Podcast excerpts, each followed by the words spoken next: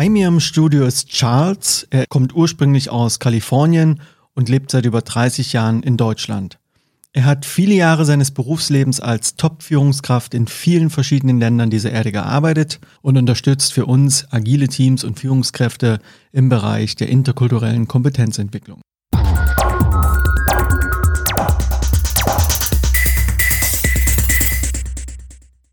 Lieber Charles, ich freue mich, dass du hier bist, um mit mir über interkulturelle Kompetenzen zu sprechen.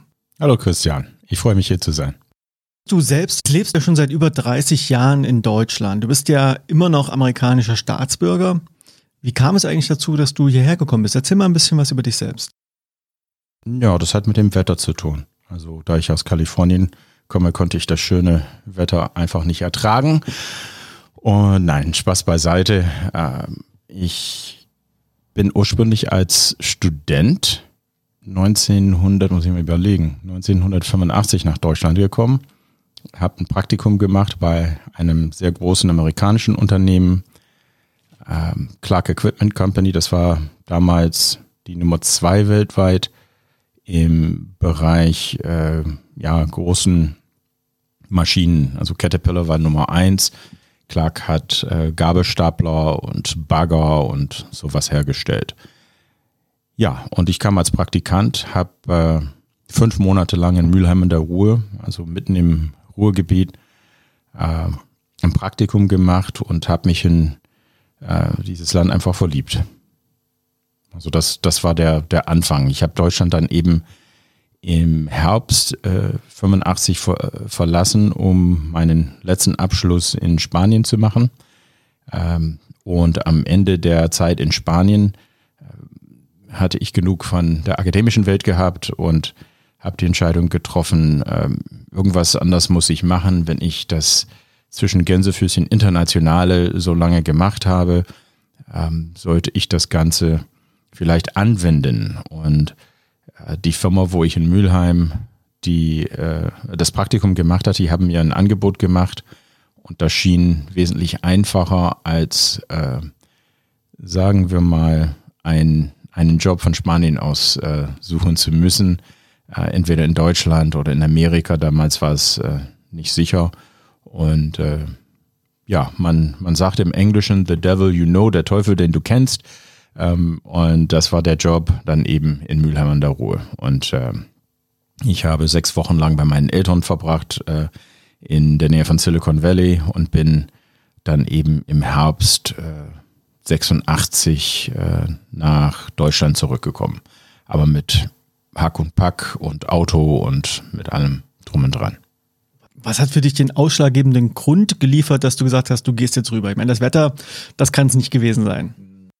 Nein, das äh, war es nicht. Insbesondere äh, in dem Winter 86 äh, war es absolut furchtbar. Solche Winter haben wir seit sehr, sehr lange nicht mehr gehabt.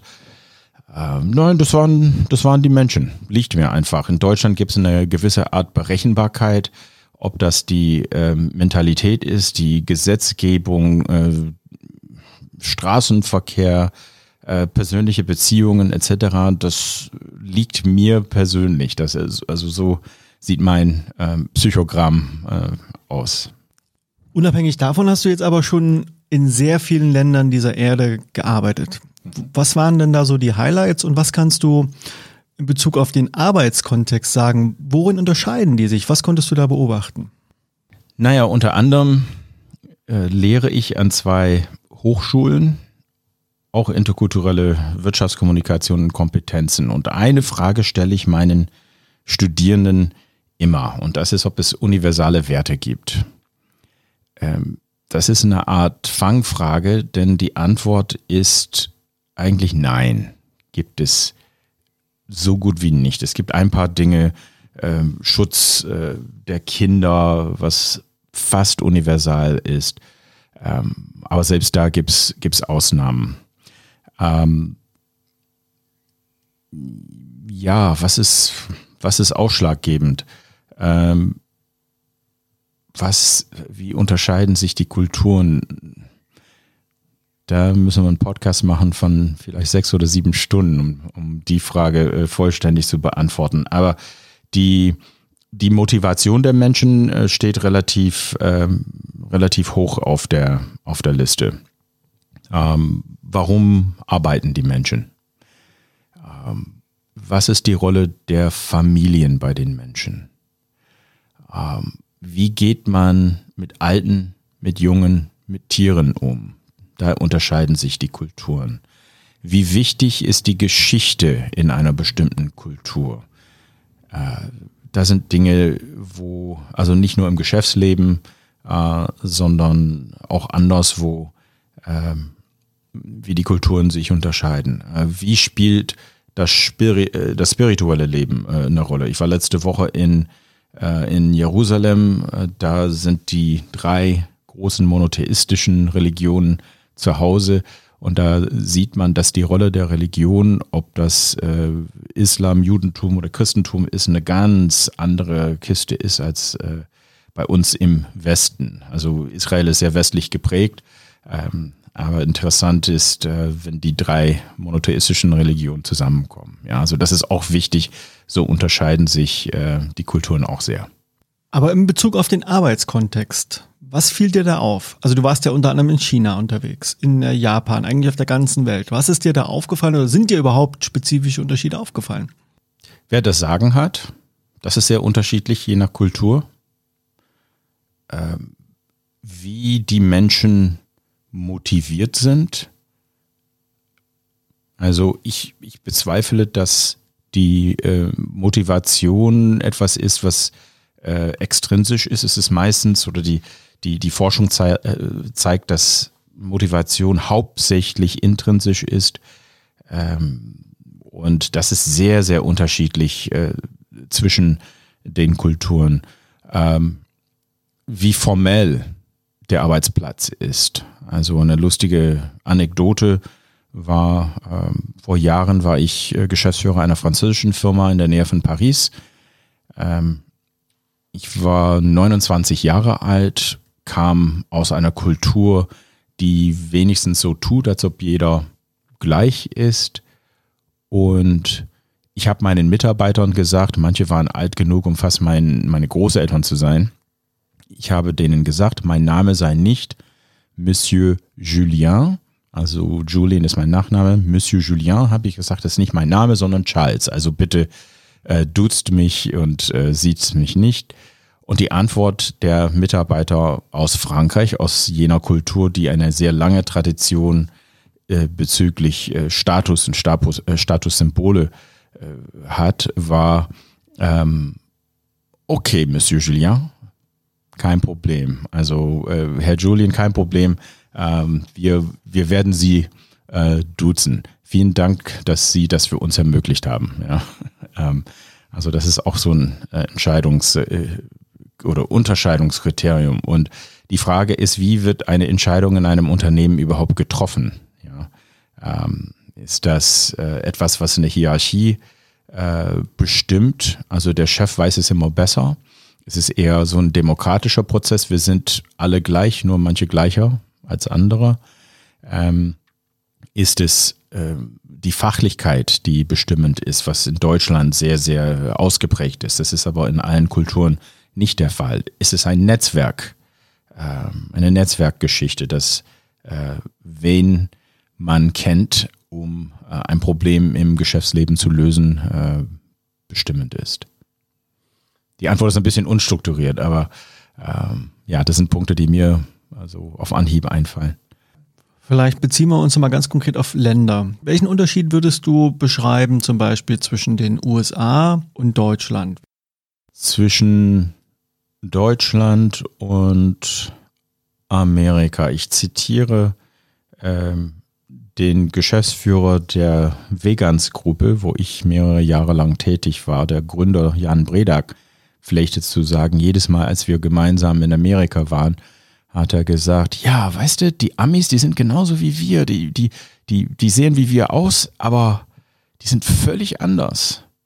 Ja, und ich denke, dass das, das fängt bei der Kleidung an das Wertesystem, welche Dinge in der Kultur heilig sind, welche Tabus es gibt, auch auf dem, also am, am Arbeitsplatz. Es gibt Themen wie äh, Gehälter, die sehr äh, tabuisiert sind. Es gibt äh, Entscheidungsfindung, auch wenn Silicon Valley eine amerikanische Erfindung ist.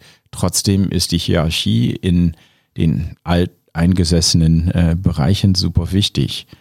Ähm, ja, was, was könnte es sonst geben für äh, geschäftliche äh, Unterschiede? Also die Entscheidungsfindung ist definitiv ganz oben auf der Liste. Ähm, was noch? Ähm, die Rolle des Gesetzes. Also inwiefern ein kleines Vergehen von einer Gesellschaft sehr geahndet wird. Und äh, sowas sehen wir in der äh, im Bereich der Steuergesetzgebung. Also man, man sieht in Deutschland sehr häufig, dass das Thema, naja, man, solange es nicht äh, betrügerisch ist, man kann es mal versuchen, man wird geprüft und das Finanzamt akzeptiert das oder eben nicht. In Amerika wird das mit drakonischen Strafen geahndet und die Prüfung ist nichts Normales. Das ist ein Verdacht, ist hochgepoppt beim Finanzamt und dann muss man anfangen äh, zu zittern. Und das bestimmt auch das Verhalten der Menschen. Also da versuchen sie nicht äh, etwas hinzukriegen, äh, um Steuern zu sparen, sondern die haben eher Angst vor dem Staat. Das, das wäre auch ein Unterschied, was mir so spontan einfällt. Ähm, ganz, eine ganz große Nummer ist ähm, das Thema, das habe, haben wir aber noch nie gemacht. Ja, das ist eine deutsche Erfindung, sage ich mal, in Europa.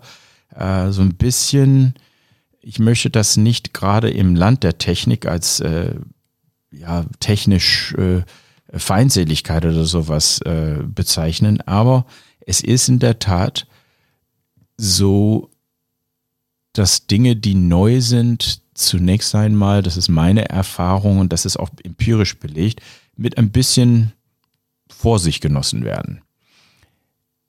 Ein Startup in, in Amerika, gerade in den neuen Technologien, ähm, die meisten gehen pleite irgendwann mal. Das weiß man und das ist eine Notwendigkeit, um zu beweisen, dass man weiß, wie es nicht geht. Dieses ähm, Stehaufmännchen, also so, so, so ein Charakter ist eher amerikanisch geprägt. Das sieht man in, in der Gesetzgebung, das sieht man in den Betrieben, das sieht man in den Köpfen der, der Menschen, das sieht man in vielen Produkten, die ähm, einfach neu auf den Markt kommen. Es gibt einen Grund, warum es äh, die, Automo die besten Automobilhersteller der Welt aus, äh, aus Deutschland kommen ähm, und warum die besten IT-Firmen der Welt ähm, zunehmend aus China, aber ähm, hauptsächlich aus Amerika. Hast du ein konkretes Beispiel, wie sich da die gesetzlichen Rahmenbedingungen auf die Unterschiede Deutschland und USA auswirken? Um ein neues Produkt auf den Markt zu bringen, gibt es in Europa, das sind zum Teil nationale Gesetze, aber auch äh, europäische Gesetze, ähm, man, man braucht eine Genehmigung, um ein Produkt auf den Markt zu bringen. Ich habe heute Morgen einen äh, Beitrag im Radio gehört, dass Insekten äh, das neue Futter für Fische sind. Ähm, und die Hersteller, also die benutzen Maden und Fliegen, um sowas zu machen, und die Hersteller davon brauchen eine Genehmigung, weil das etwas ist, was in äh, die Lebensmittelkette äh, hineingelangt. Und das muss vorher genehmigt werden. Das ist in Europa und insbesondere in Deutschland äh, auch der Fall. Man braucht eine Genehmigung, um gewisse Dinge zu machen. Sehr häufig, gerade im technischen Bereich, wird die Genehmigung von einem äh, staatlich oder quasi staatlichen äh, Gremium verliehen. Also TÜV als Beispiel. Die Vorgehensweise in Nordamerika ist eine andere. Du hast eine neue Idee, eine coole Sache, dann probierst du das mal aus. Ja, und äh, wenn jemand dadurch verletzt wird, ob das eine heiße Tasse Kaffee ist oder äh, ein Auto mit einer Lenksäule, die äh, Torso von jemandem äh, zerstört, dann bist du dran. Also die Kontrolle ist eher hinterher, weil ähm, Klagen mit drakonischen Sch äh, Strafen auferlegt werden, als vorher, wo man um Genehmigung und nicht Vergebung bitten muss. Was siehst du da für kulturelle Hintergründe? Warum ist das so? Naja, die USA als politisches Gebilde gibt es seit 200, ich weiß es gar nicht, 242, äh, 244 äh, Jahren. Man äh, pflegt äh, die ähm, Aussage in Amerika, dass es die älteste noch lebende Demokratie der Welt äh, sei. Aber diese Kultur ähm, ist relativ jung. In Mitteleuropa sprechen wir von einem Zeitraum von Pi mal Daumen 2000 Jahren. Und da sind ähm, Sitten, Denkweisen, ähm, Vorgehensweisen, die ähm, sehr lange geprägt sind. Man merkt das in Deutschland daran, so ein doofes Beispiel, äh, wie man eine Schlange bildet. Ja, die Leute gucken auf dem Rücken äh, des äh, Vordermanns. Ähm, in anderen Ländern ähm, ist es entweder kreuz und quer oder in Ländern mit einer sehr ähm, ausgeprägten äh, Schlangenkultur wie äh, in, in UK ist es äh, nach einem gewissen Schema, diese Traditionen. Also es ist ein triviales Beispiel, aber diese Traditionen gibt es äh, nun mal nicht in äh, Nordamerika. Und jetzt lass uns nochmal den Vergleich zwischen China und den USA ziehen. Du hast ja vorhin gesagt, Deutschland hat die weltbesten Autos gebaut. Weil was wir gerade beobachten können, ist, dass Innovationen in dem Bereich vor allen Dingen aus den USA, aber immer mehr und vermehrt aus China kommen. Wo siehst du da kulturelle Unterschiede? Warum ist es den Chinesen so massiv möglich, in nahezu allen Bereichen unglaublich stark aufzutreten und aufzuholen? Warum glaubst du, war es den Amerikanern möglich, Stichwort Silicon Valley hast du vorhin schon gebracht, so etwas anzubieten, so etwas aufzubauen, was es in dieser Form in der Welt kein zweites Mal gibt? Und warum scheinen wir in Europa dieser Entwicklung hinterher zu hinken? Hast du da Erklärungsansätze aus dem interkulturellen Bereich? Die Chinesen müssen nicht diskutieren. Äh, die leben in einer freundlich, manchmal unfreundlichen Diktatur und Entscheidungen können getroffen werden und es wird einfach durchgezogen. Wenn der Plan sagt, in den kommenden zehn Jahren machen wir XYZ, dann wird ABC nicht gemacht. Hongkong ist äh, vielleicht eine kleine Ausnahme dazu, aber mal gucken, wie das in den kommenden äh, Wochen und Monaten äh, sich entwickelt mit den Protesten. Ähm, wir in den westlichen Kulturen, insbesondere in Europa, wo das Individuum so viel zählt, dann geht es um die Realisierung der persönlichen Ziele und sowas und gar nicht um die Gemeinschaft. Das sage ich völlig wertfrei. Also dieses, ähm, ich bin an der Schule, ich bin an der Hochschule und möchte gute Noten bekommen, weil ich einen guten Job ähm, bekommen möchte nach meinem äh, Abi oder nach meinem Abschluss. Ähm, das Wort ich kommt sehr, sehr häufig vor. In China ist es, ähm, ist es anders. Also die, die Gruppe hat einen wesentlich äh, wichtigeren Stellenwert. Also eine lustige Anekdote aus der Praxis. Ich war vor einigen Jahren äh, für eine Softwarefirma als, äh, aus Mitteldeutschland äh, in China unterwegs und es ging darum, ähm, ich war der Ehrengast und äh, abends musste man essen gehen. Und der Chef hat gesagt, äh, da der Mensch aus Deutschland äh, hier ist, ja, es ist ein Freitagabend, aber es wurde gar nicht darüber diskutiert, wollt ihr mitkommen zum Abendessen? Es wurde einfach angeordnet. Und jeder musste trinken. Ja, das, also ich trinke kein Alkohol, war gar keine, also das war nicht auf der Liste der Möglichkeiten, ja. Ähm, der Punkt ist nicht, dass es keinen freien Willen in China gibt, den gibt es genauso wie in jedem anderen Land, aber kulturell gesehen ähm, ist das, äh, dass ich im Vergleich zu dem wir ähm, weniger ausgeprägt. Und dennoch interessiert mich hier nochmal der Vergleich zu den USA, weil kulturell gibt es zwar Unterschiede zwischen äh, Europa oder Deutschland und den USA, aber kulturell sind wir uns wahrscheinlich deutlich näher als die USA mit China. Und dennoch beobachten wir, dass beide Länder sehr, sehr stark in ihrer Entwicklung sind. Was sind die Gründe dafür oder was hast du für Vermutungen? Europa hat ein Wertesystem, das sagt, der Staat ist nicht grundsätzlich schlecht.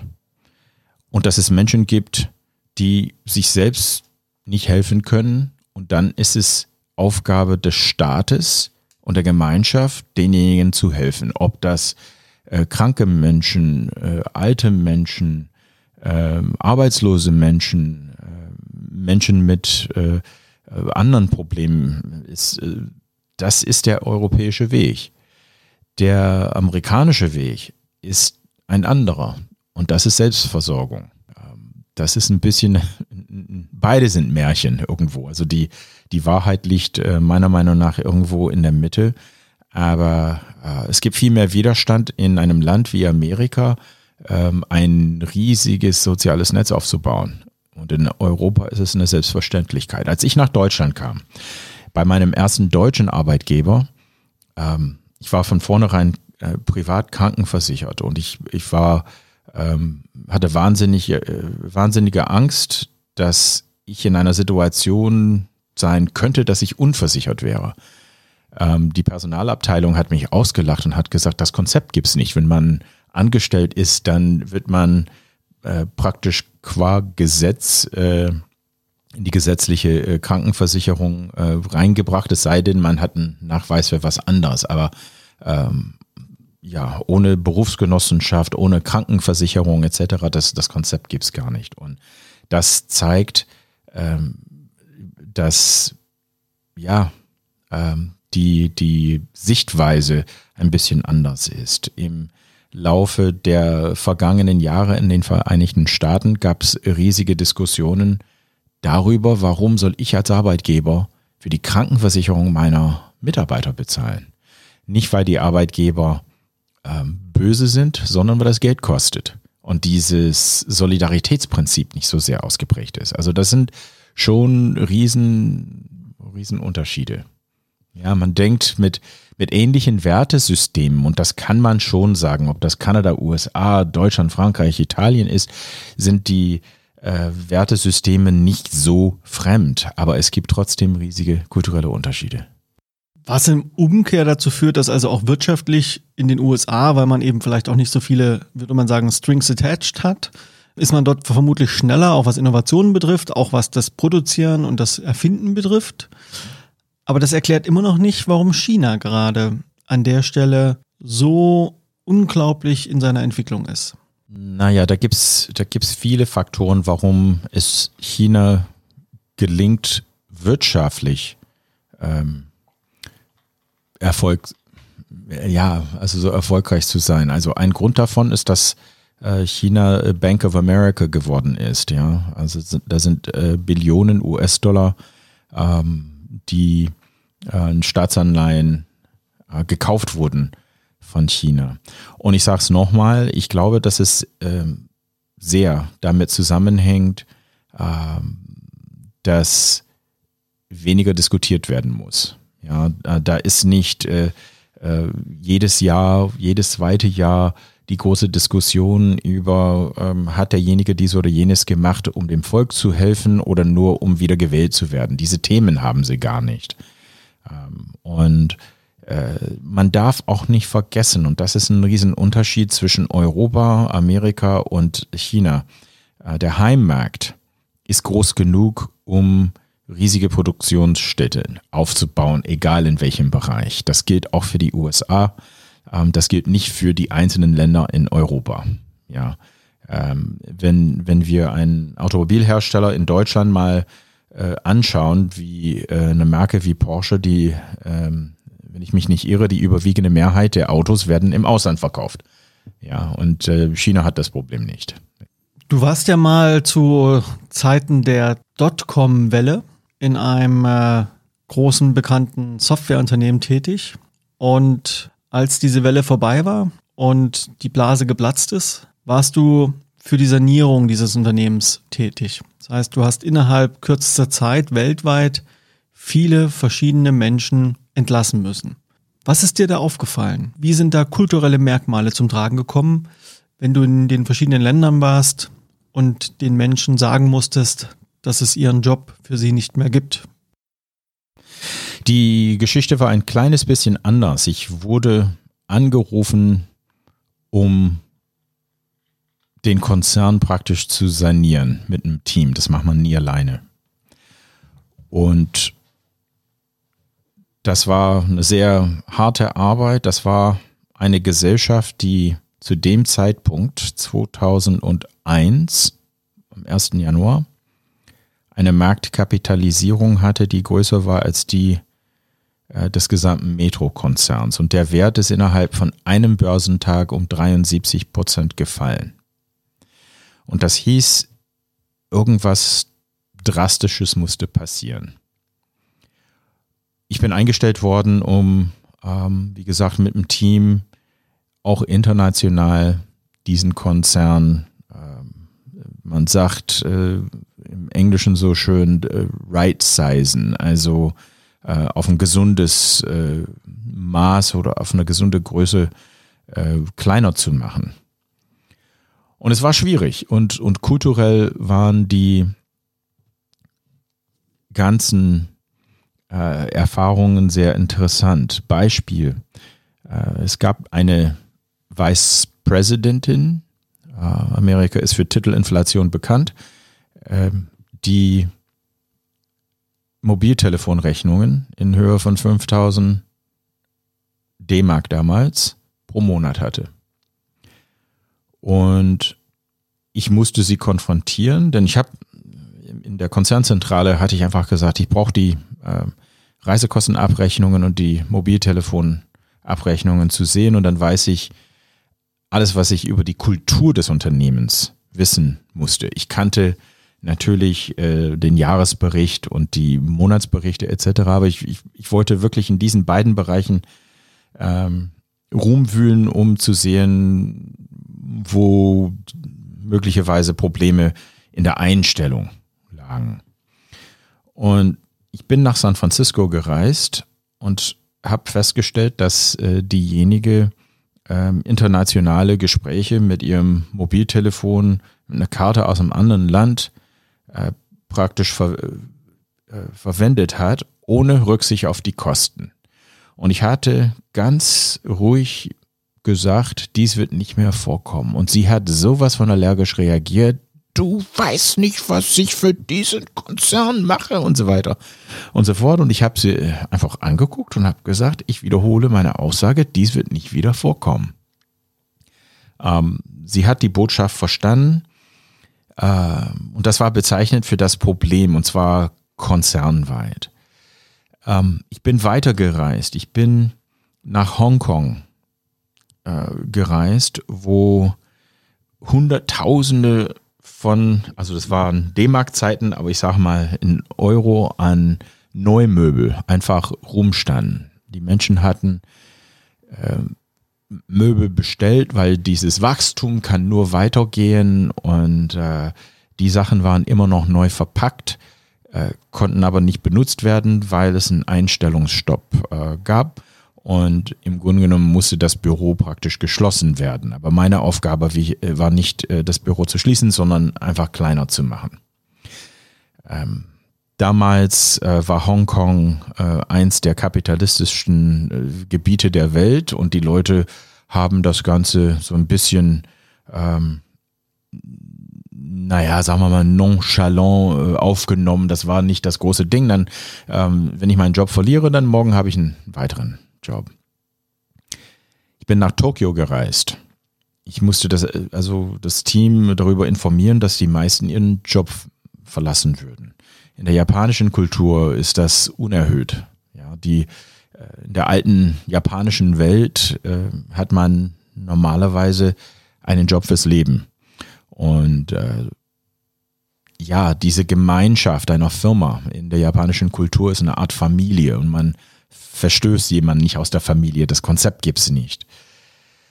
Und als ich die schlechte Nachricht rübergebracht habe, gab es von zwei Mitarbeitern ähm, die Aussage, das muss für sie unglaublich schwer sein, das machen zu müssen. Mensch, in unserer Kultur jemanden zu entlassen, wir möchten Sie zum Essen einladen.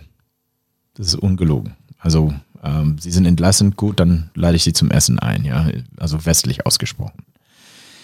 Ich bin weiter nach Seoul, äh, Südkorea, ähm, gereist und hatte irgendwann mal erwähnt, dass ich Tee mag. Und nachdem ich die schlechte Nachricht äh, verkünden musste, bin ich in mein Hotel wieder zurück und da lag ein Riesenkarton äh, Tee für mich. Das hatten die Mitarbeiter und ein bisschen Musik hatten wir im Laufe des Tages auch äh, gehört, also koreanische Popmusik und das hatten sie mir auch besorgt. Also äh, die haben das mit irgendwie so, so aufgenommen, dass es nichts Persönliches war. Ähm, wir haben diese Entscheidung, also kluge Menschen haben die Entscheidungen getroffen, um die Gesamtheit zu retten. Ähm, und schade, dass es mich persönlich trifft, aber es ist nun mal so, hoffentlich überlebt die Firma das Ganze. Die gute Nachricht ist, die, die Firma hat das Ganze überlebt äh, und die gibt es immer noch. Äh, ja, aber das sind ein paar, ähm, ein paar Beispiele. Ähm, durch eine Entlassungswelle im Bundesstaat Texas vor Jahren hatte ich ähm, mal mitbekommen, also ich musste die Entlassungen nicht aussprechen, sondern das war ein Kunde von mir. Und ich bin zufälligerweise an dem Tag angekommen, als äh, das Ganze verkündet wurde. Die mussten äh, die Sheriffs anrufen, weil äh, Morddrohungen ausgesprochen wurden. Also da kann man anhand einer natürlich eine Entlassung in jeder Kultur ist dramatisch und traumatisch. Ähm, aber da kann man sehen, dass es sehr, sehr unterschiedliche Ausprägungen gibt. Wenn du jetzt als Unternehmen wächst oder heutzutage in der globalisierten Welt ist es ja immer häufiger, dass es vorkommt, dass Teams international aufgestellt sind. Stell dir vor, du bist ein Unternehmen, meinetwegen im Mittelstand, und du wächst und du weißt, du musst in äh, China oder Indien oder äh, weltweit überall Dependenzen aufbauen. Was würdest du den Unternehmen, den Führungskräften mit auf den Weg geben, wie sie die interkulturelle Kompetenz ihrer Mitarbeiter verbessern können? Das erste ist, nicht davon auszugehen, dass jede Kultur irgendwie gleich ist oder es gibt so viele Sachen, die gleich sind, gerade innerhalb eines Konzerns dass das Ganze überbewertet ist. Es ist nicht überbewertet. Es ist unglaublich wichtig und die Menschen ticken anders. Ja, äh, in unterschiedlichen Ländern. Und das wissen wir alle intellektuell. Aber wenn man verkündet, dass was Tragisches passiert ist, äh, ein Todesfall oder sowas, und die Menschen lächeln, was heißt dieses Lächeln? In manchen Kulturen, insbesondere in Afrika, in Ostafrika, bedeutet äh, man will seine Trauer nicht nach außen tragen. In manchen Ländern in Südostasien ist es auch ähnlich. Ja. Ähm, in Europa ist es meistens ein Zeichen von äh, Humor oder sowas, was gar nicht zu der Situation passt. Ja. Also meine Empfehlung wäre, man, äh, ich, ich meine, ich mache semesterlang Kurse über dieses Thema. Also da ist nicht ein Spruch, äh, den man äh, äh, loslassen könnte, um zu sagen, das musst du machen und in einer anderen Kultur Erfolg zu haben. Nein, äh, es geht darum, erstmal zu erkennen, dass es Unterschiede gibt und die Frage ist, wie geht man damit um? Und es gibt sehr, sehr viele Tricks. Also ein Trick ist, jemand aus der Kultur dabei zu haben, der vielleicht auch deine Kultur äh, kennt. Man muss sich auch über die fremde Kultur informieren und das ist ein langer Prozess. Man kann auch Kurse machen, wo man Übungen macht, wo man seine eigene Kultur wirklich äh, kennenlernt. Und es, es fängt beim Essen äh, ja, an, äh, äh wo die Sitten anders sind, aber auch Entscheidungsprozesse. Äh, was ist wichtig für die Leute? Was beleidigt die Menschen? Was sind die Tabus in einer gewissen Kultur? Ähm, all das äh, sind Dinge, die, die wichtig sind. Und die haben überhaupt nichts mit der Sprache zu tun. Die Sprache kommt obendrauf, ja. Und jetzt gehen wir mal in den Bereich von agilen Unternehmen. Du bist ja von Jeff Sutherland, dem Erfinder von Scrum, persönlich ausgebildet worden. Er ist ja wie du Amerikaner. Insofern seid ihr euch kulturell in bestimmten Bereichen sicherlich sehr ähnlich gewesen. Aber gab es denn für dich Momente, wo du gemerkt hast, dass die typische Kultur, die in solchen Frameworks wie Scrum und in Firmen, die diese Frameworks adaptieren, die da entsteht, die ja auf bestimmten Werten basiert, auf Prinzipien basiert, die ja schon auch Kulturen oder Metakulturen in Unternehmen verändern können. Gibt es Konstellationen, und wenn wir jetzt wieder interkulturell denken, wo du Probleme siehst, diese Form der Zusammenarbeit, der agilen Zusammenarbeit erfolgreich zu implementieren? Also ein Beispiel wäre, ich kann mir vorstellen, in Deutschland ist das mit ein paar Anlaufschwierigkeiten relativ problemlos möglich. In den USA ist das oftmals der quasi Standard. Aber wie wäre das zum Beispiel in China? Das ist eine große Frage. Es gibt viele, viele Antworten darauf und die sind unterschiedlich je nach, je nach Land. Die agile Denkweise, nenne ich mal, oder so ein Framework wie, wie Scrum ähm, hat gewisse Werte. Da, da gibt es eine gewisse Art von Demokratie. Ja, dass die herkömmlichen Hierarchien ähm, nicht mehr gelten, weil andere Denkweisen, andere Entscheidungsbefugnisse notwendig sind, um zum Ziel zu kommen. Das ist sehr, sehr sinnvoll. Die Frage ist, ob es funktioniert in einer bestimmten Kultur. Und auch in Deutschland gibt es Unternehmen. Ich äh, habe vor einiger Zeit mit einem deutschen Self-Made-Man aus dem Schwabenland äh, dinieren dürfen, der äh, ja, Gründer und Geschäftsführer eines sehr bekannten äh, Textilunternehmens ist. Und er ist nicht nur Geschäftsführer, also im Handelsregister eingetragen, sondern der ist Patriarch. Ich glaube, in der Unternehmenskultur wäre es sehr schwierig zu sagen, ähm, er muss bereit sein, seine Kultur derart zu ändern, dass andere Gruppen Entscheidungen äh, treffen, mittragen etc. Das ist ein bisschen schwierig. Ein weiteres Beispiel wäre, ähm, es gibt sehr große amerikanische äh, Softwarehersteller, die in Ländern wie China und Indien äh, gescheitert sind. Sie haben versucht, Programmierung outzusourcen. Also gerade zu Zeiten nicht 2019, äh, sondern vor ein paar Jährchen, wo die Arbeitsstunde wesentlich weniger gekostet hat als in Europa oder in Amerika. Und sie haben durchaus feststellen müssen, dass das amerikanische Konzept Think out of the box, das heißt, tu nicht nur das, was ich wortwörtlich gesagt habe, sondern nach rechts und nach links und über den eigenen Tellerrand äh, hinweg gucken. Das ist kulturell sehr, sehr schwierig, weil die Leute anders strukturiert sind und die sind anders geprägt und äh, haben eine andere Kindheit genossen. Ähm, also da sind die Dinge, ich, ich ich glaube, das, das heißt nicht, dass es unmöglich ist, das heißt nicht, dass es unsinnig äh, wäre, aber man muss diese kulturellen äh, Faktoren, Hierarchie, Demokratie berücksichtigen. Aber wie gehst du vor? Du bekommst eine Anfrage. Ein Unternehmen sagt, wir brauchen mehr Softwareentwicklung. Wir können das hier bei uns nicht leisten. Wir haben nicht genug Leute, nicht genug qualifiziertes Personal, die die Menge an Arbeit für uns umsetzen können. Und sehr häufig ist dann so ein erster Gedanke, naja, vielleicht können wir das ein bisschen outsourcen in Richtung Indien. Was wäre da kulturell zu beachten? Möchte nicht behaupten, ich wäre der Indien-Experte. Äh, ich kenne das Land ein bisschen, äh, kenne einige Leute aus dem Land und wo, da, wo man aufpassen muss, und das gilt für äh, so gut wie jedes Land der Erde, ist Verallgemeinerungen zu vermeiden und Stereotypen sowieso. Also die Inder sind so, das ist äh, natürlich Quatsch. Ähm, ich, ich glaube und ich, ich bin ein Befürworter von Outsourcen. Wichtig wäre, die kulturellen Aspekte davon zu berücksichtigen, wenn man so eine Entscheidung äh, trifft oder eine solche Entscheidung äh, in Erwägung zieht. Ähm, es ist nicht so einfach, äh, die Erfahrung habe ich in meiner Karriere auch gemacht, ähm, zu sagen, ja, andere, das, das ist einfach Code. Code kann jeder. Ähm, nein, das ist ein Denkprozess.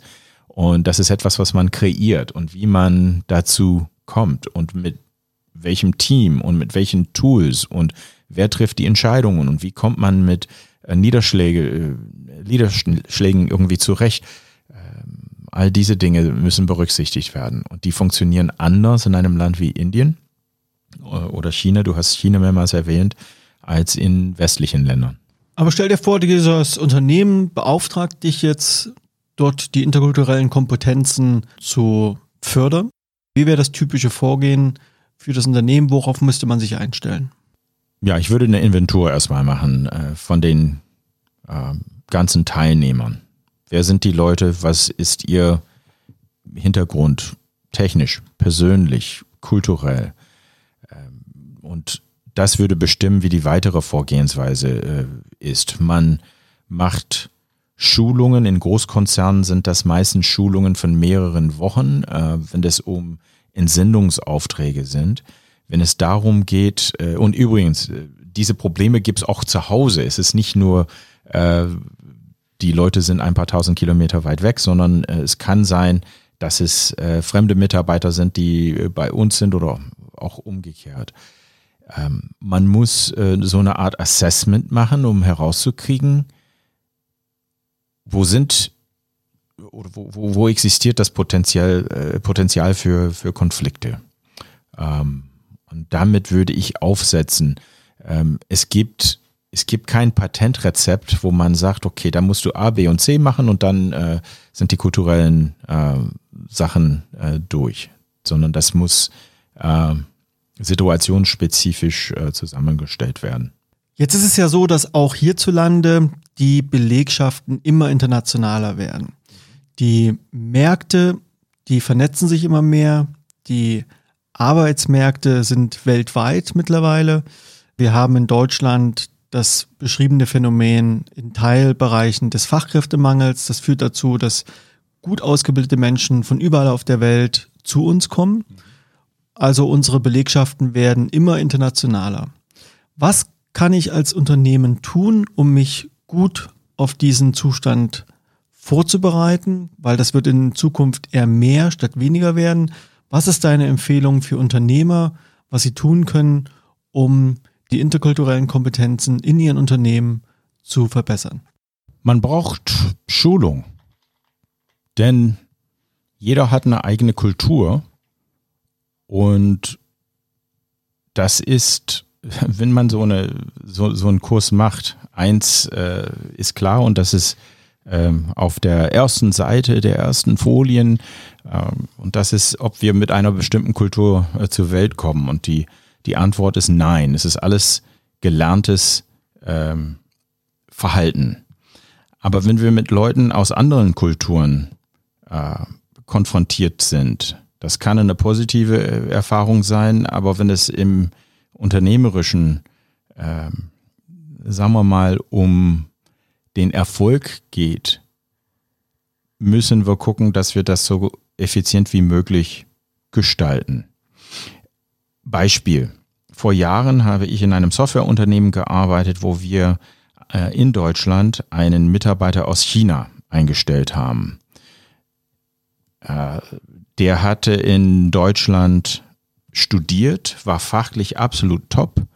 Und um die Geschichte ein bisschen zu kürzen, am Ende ist äh, die Einstellung gescheitert, weil er aus einer Kultur kam, wo äh, sich zu beklagen einfach was Ungewöhnliches war. Ähm, wenn er etwas nicht verstanden hat, sehr häufig aufgrund der sprachlichen Unterschied, hat er nicht gesagt, das musst du mir nochmal sagen oder ich habe es nicht verstanden, kannst du das nochmal sagen oder so.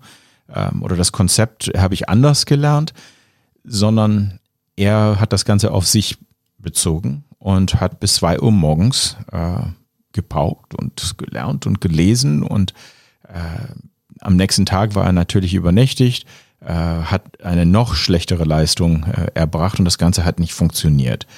Ähm, die Lehre aus der Situation ist, äh, man muss diese Unterschiede von vornherein äh, kennen.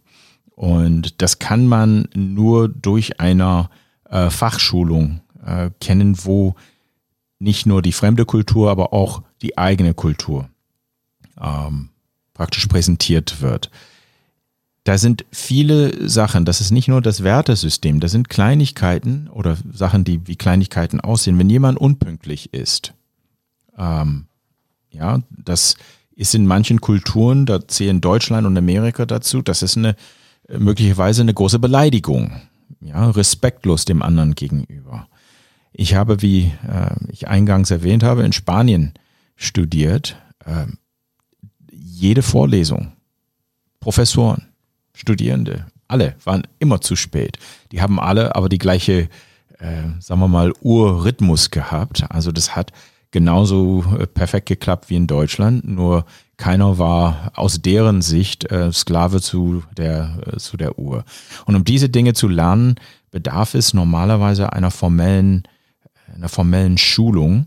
Ähm, sonst äh, gibt es ein Fettnäpfchen ähm, jeden Tag, was sehr kontraproduktiv ist, auch für die Produktivität.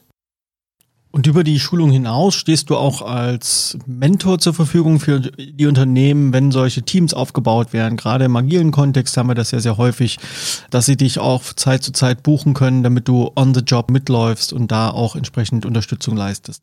Ja, selbstverständlich. Eine, so eine Schulung besteht aus mehreren Teilen. Man hat natürlich äh, die Theorie, wobei die Theorie äh, nur so hilft, dass man gewisse Strukturen ähm, versteht und dass man äh, weiß, dass es einen akademischen Hintergrund überhaupt gibt. Das sind nicht Meinungen, sondern das sind Fakten, die empirisch äh, getestet und belegt wurden. Man macht Rollenspiele, ähm, man macht gewisse Dinge vor einer Kamera, damit man äh, sich selbst als äh, äh, fremde Person praktisch wahrnehmen kann. Ähm, und ja, und Bestandteil dessen, das ist etwas, was wir nicht anbieten, aber ist auch sprachliches äh, Training. Das ist, äh, das ist auch wichtig, denn die Sprache äh, überall auf der Welt, äh, das, äh, ja, sagen wir mal, die, die verbale Kultur ist. Also das gehört auch dazu. Aber die Verhaltensweisen, die Wertesysteme, die Symbolik, die, die Artefakten, die Rollenverteilung innerhalb äh, der Kulturen, da sind Dinge, die man einfach nicht wissen kann, äh, weil man, äh, sagen wir mal, ein, ein, Buch über eine Kultur äh, gelesen hat. Aber ich gehe zurück zum äh, Anfang äh, der Frage, das Wichtigste überhaupt ist die eigene Kultur zu kennen. Ja, und ich merke das als jemand, der die meisten Jahre seines Lebens außerhalb der Kultur verbracht hat, in der er aufgewachsen, also geboren und aufgewachsen ist, ähm, da sind manche Dinge, die, die kann man einfach nicht wissen. Ähm, ich wurde zum Essen eingeladen vor vielen Jahren bei äh, Freunden und ich war in der Phase, wo ich aus dem Englischen alles übersetzt habe. Und am Ende, also das Essen war hervorragend, das war bei denen zu Hause und äh, wollte der Mutter der Familie, die alles zubereitet hatte, sagen, dass das Essen totally good war. Und ich habe ihr gesagt, vielen Dank, Frau So und so, das Essen war ganz gut, ohne zu wissen, dass äh, dieser Ausdruck im Deutschen natürlich was anderes hat. Das, das hat eine kulturelle Komponente, aber auch äh, sprachlich. Ähm, ein anderes Mal äh, bin ich zum Essen eingeladen bei einer Familie. Ich habe der Mutter der Familie äh, Blumen mitgebracht und ich finde Rosen schön und ich habe rote Rosen mitgebracht.